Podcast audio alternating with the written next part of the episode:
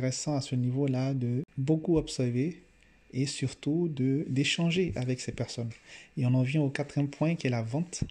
Alors ce thème, il est tout simple. Bienvenue au club de ceux qui entreprennent à l'authentique, ceux qui bâtissent des entreprises utiles et remarquables, qui leur ressemblent et dont le marché a besoin. Aujourd'hui, nous allons parler d'un terme très important pour les entrepreneurs qui démarrent et même pour ceux qui désirent entreprendre. Quels sont les éléments clés pour démarrer son business aujourd'hui? Donc une capsule au cours de laquelle on va voir ensemble 5 éléments clés, assez rapidement d'ailleurs, qui vous permettront de nourrir vos réflexions et surtout vous aideront à passer à l'action pour démarrer assez rapidement votre business. Il est tout simple. Le premier élément, c'est moi. C'est vous. Donc, c'est l'entrepreneur. Là-dessus, c'est très simple. Il s'agit donc de se poser la question de savoir pourquoi je veux le faire, pourquoi je veux créer mon entreprise. Vous aurez plusieurs réponses à cette question. Pour ma part, ça a été véritablement comme un appel de mettre mes talents au service d'un plus grand nombre de personnes, ce qui m'a fait nettement comprendre que le salariat n'était pas une activité faite pour moi. Pour vous, quelle est cette raison fondamentale qui fait que finalement, toujours en lien avec l'entrepreneur, il est essentiel de faire un point sur vos talents. Vos talents, parce que en disant talent, on assimile également le savoir-faire et les connaissances théoriques. Les talents, les compétences techniques et votre savoir-faire, il y a toujours un marché qui sera prêt à monnayer votre talent, monnayer votre savoir-faire. Donc c'est à vous de faire le point sur ce que vous savez faire, sur votre savoir-faire. Et cela sera un élément très important dans votre projet de démarrer un business. Il y a aussi ce que j'appelle moi, ma vision du monde, c'est couramment ce qu'on appelle le manifeste. C'est très simple, c'est de se demander de quel monde je rêve. Et pour cela, vous pourrez faire cet exercice simple. Dire par exemple, dans mon cas, c'était « Le monde irait mieux si chaque entrepreneur était conscient de ses super pouvoirs et arrêtait de copier. » Et c'est en cela que je viens au prochain élément, toujours en lien avec l'entrepreneur, qui est ce que j'appelle le super pouvoir. Le super pouvoir, c'est votre capacité à surmonter les difficultés, à relever les challenges. Demandez-vous, pourquoi est-ce que, en général, on vient vers vous? Alors, vous pouvez compléter la phrase suivante. On vient naturellement à moi pour 3 points de suspension et je vous la laisse compléter. Et je vous laisse compléter la phrase. Alors, en dehors de l'entrepreneur, il y a l'idée en deuxième position. L'idée est peut-être bonne ou mauvaise selon vous, peu importe. Le plus important, c'est le marché qui vous dira si votre idée de départ a été bonne ou mauvaise. Dans tous les cas également, ça doit être une idée légale, licite, donc autorisée par la loi. Cette idée, vous pourrez la puiser à partir de votre expérience professionnelle, bien entendu, mais également à partir de vos passions. Alors là-dessus, il est important de faire quand même une parenthèse pour dire que la passion peut être à la base d'une idée business, mais en aucun cas, l'entrepreneuriat ne peut se résumer car ressenti du plaisir à travers une passion. Dire que je base mon idée business à partir de ma passion ne veut pas dire que toutes les actions que je vais mener dans mon activité d'entrepreneuriat seront régies uniquement par le plaisir. Ok. Ceci étant dit, je poursuis. Toujours en lien avec l'idée, elle peut être liée à une frustration que vous avez vécue. Par exemple, une expérience d'achat qui ne s'est pas déroulée comme vous le souhaitez.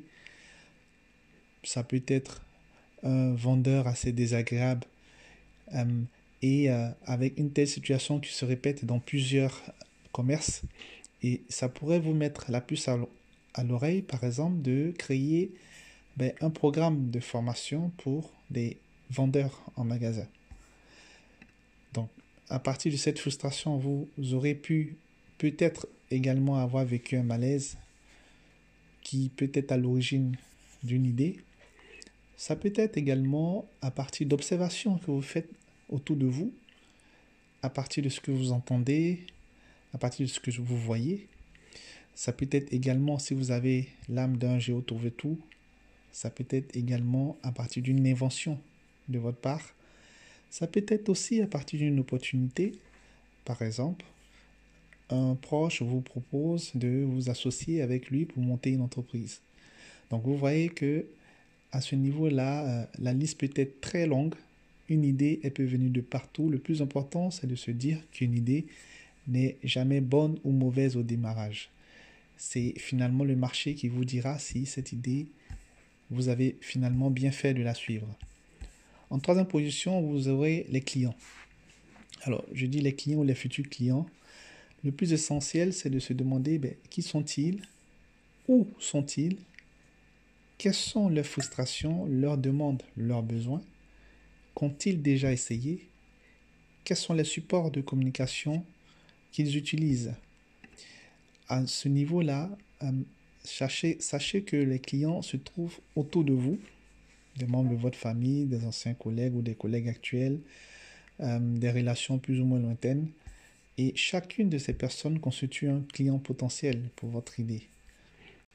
À ce niveau-là, l'objectif est de tester la valeur de votre idée. Testez donc ce que vous avez à offrir. La petite astuce, c'est de faire différemment, tout simplement. Faire différemment en parlant du problème douloureux, faire différemment en parlant du bénéfice de votre idée, faire différemment en délivrant la valeur à vos premiers clients. Par exemple, à partir du témoignage de feedback, vous pourrez, et là on vient à la cinquième étape, vous pourrez mieux préparer votre lancement, c'est-à-dire apporter des ajustements nécessaires pour officialiser votre activité, vous faire connaître, donc organiser votre marketing, construire une communauté intéressée par votre thématique. Donc voilà, c'est une petite capsule qui, en à peine 8 minutes, des éléments clés, ce que moi je considère comme les éléments de base pour démarrer son business. Donc en première position, moi, vous en tant qu'entrepreneur, l'idée, vos futurs clients, la vente et enfin votre lancement. Et vous ? Qu'est-ce que vous avez fait pour vous lancer en business? Quelles sont vos astuces et ce que vous avez pu apprendre de votre expérience entrepreneuriale? Faites-moi signe dans les commentaires. Ce serait avec plaisir que nous continuerons la discussion. Je suis Alain Dédot de Business Authentique. Je suis business conseil et passionné d'entrepreneuriat. Je suis convaincu que la réussite de tout entrepreneur dépend surtout de sa capacité à définir son propre chemin et à manier l'art de la vente. Je suis convaincu également qu'il est temps d'arrêter le bullshit actuel pour enfin bâtir des entreprises vraiment utiles et remarquables pour le marché et pour les entrepreneurs. Si toi aussi tu partages cette vision, alors rejoins-moi sur businessauthentique.fr et sur les réseaux sociaux pour avancer ensemble. N'oublie pas, sois toi-même, sois le héros de tes rêves.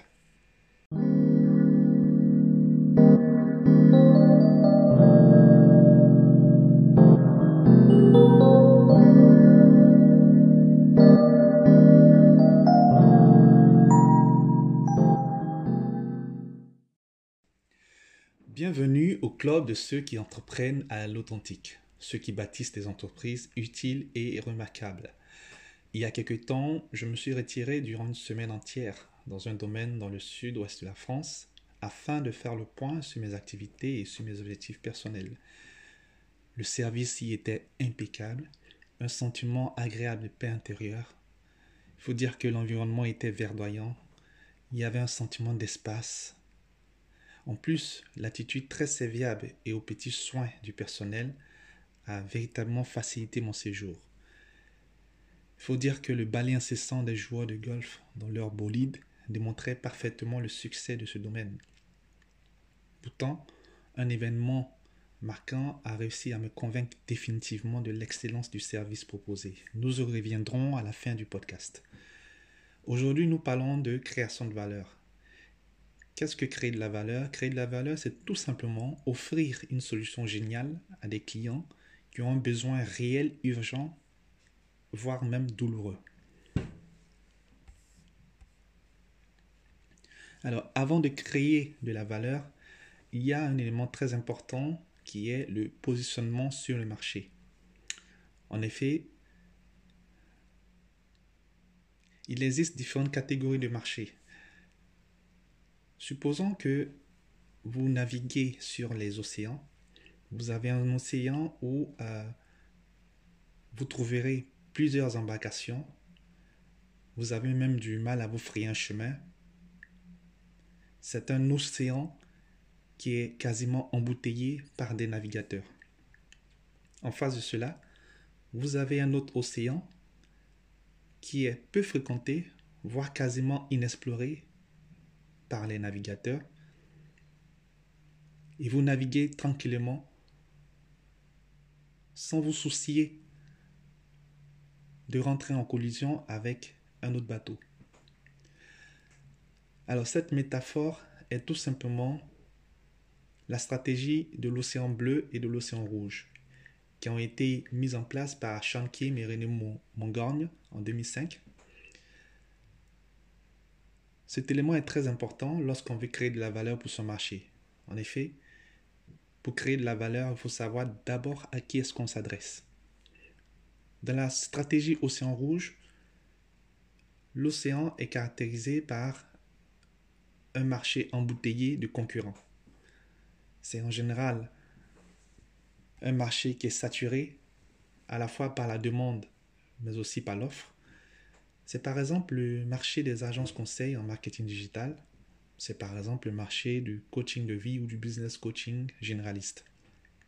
Dans ce type de marché, la barrière d'entrée est quasi inexistante.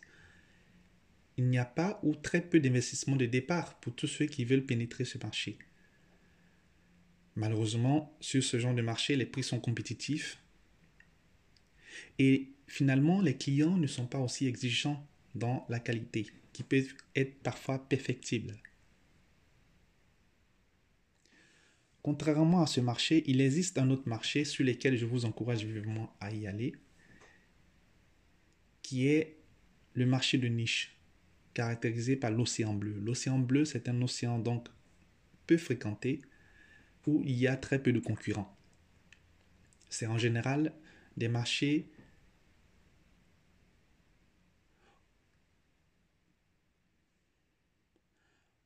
Vous avez en exemple des startups qui opèrent dans l'intelligence artificielle, des entreprises qui opèrent dans la blockchain de santé.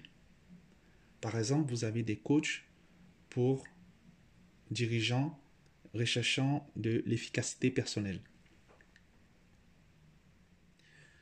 Ce type d'océan, ce type de marché de niche peut être très intéressant lorsque vous désirez créer de la valeur, mais en cela, il vous faut bien entendu faire des choix stratégiques, c'est-à-dire se démarquer sur la niche. Vous avez différentes questions à vous poser. Sur quelle niche d'expertise je voudrais apporter de la valeur? L'expertise de niche, c'est tout simplement le talent particulier qui me permettra de répondre à ce besoin. Par exemple, si j'ai une passion particulière ou une expérience professionnelle réussie dans un domaine d'activité. Par exemple, j'ai été responsable de l'efficacité opérationnelle d'une entreprise.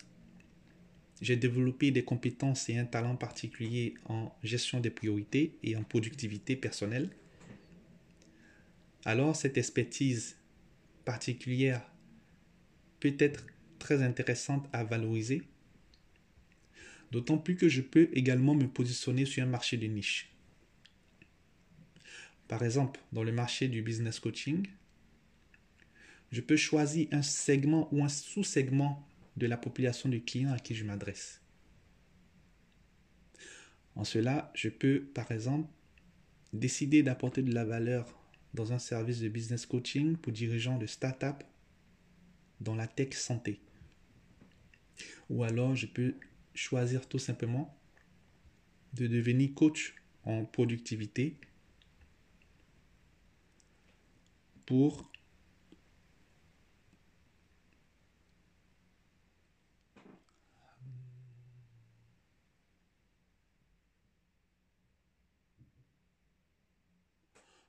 espace de santé,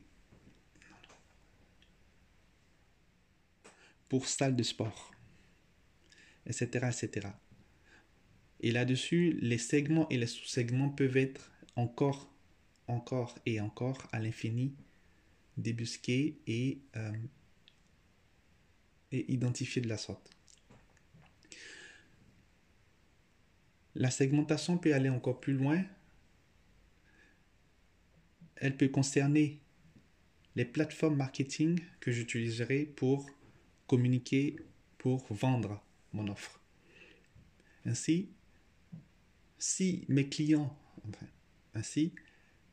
concurrents ont l'habitude d'utiliser, par exemple, des vidéos pour vendre leurs produits,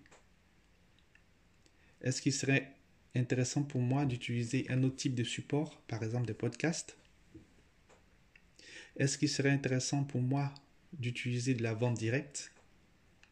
Bref, quelle plateforme marketing me permettrait encore une fois de rester dans mon océan bleu? Je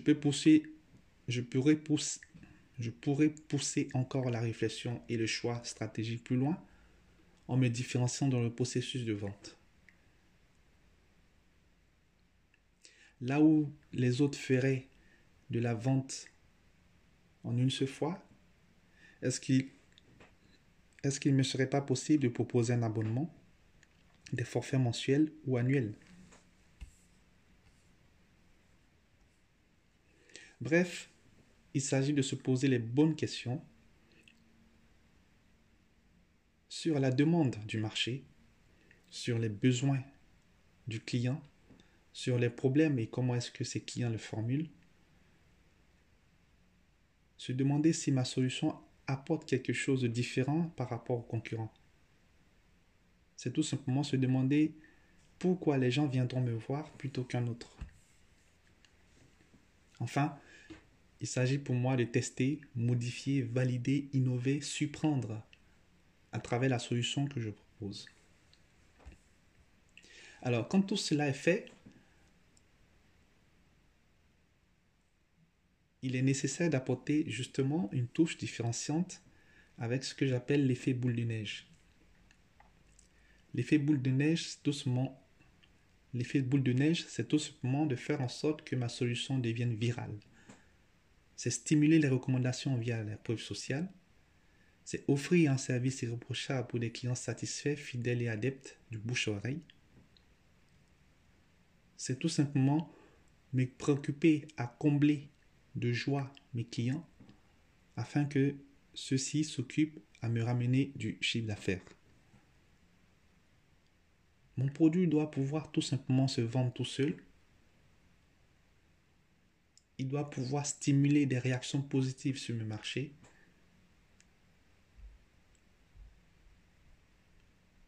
Les gens doivent pouvoir venir naturellement à moi parce qu'ils ont entendu parler de mon offre.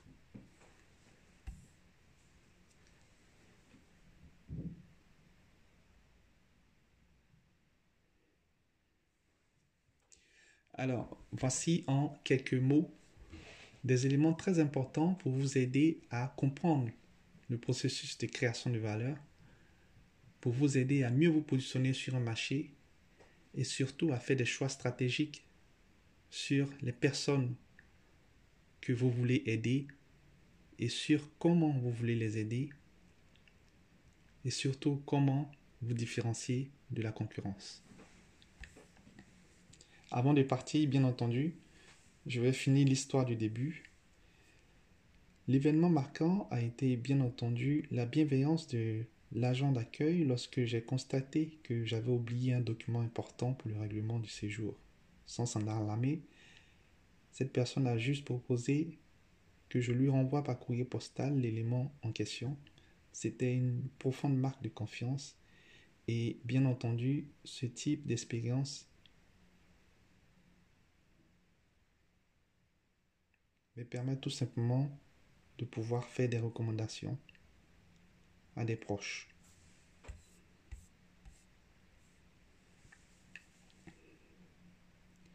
Je suis Alain Dédot, fondateur de businessauthentique.fr, l'accélérateur pour entrepreneurs en transition stratégique.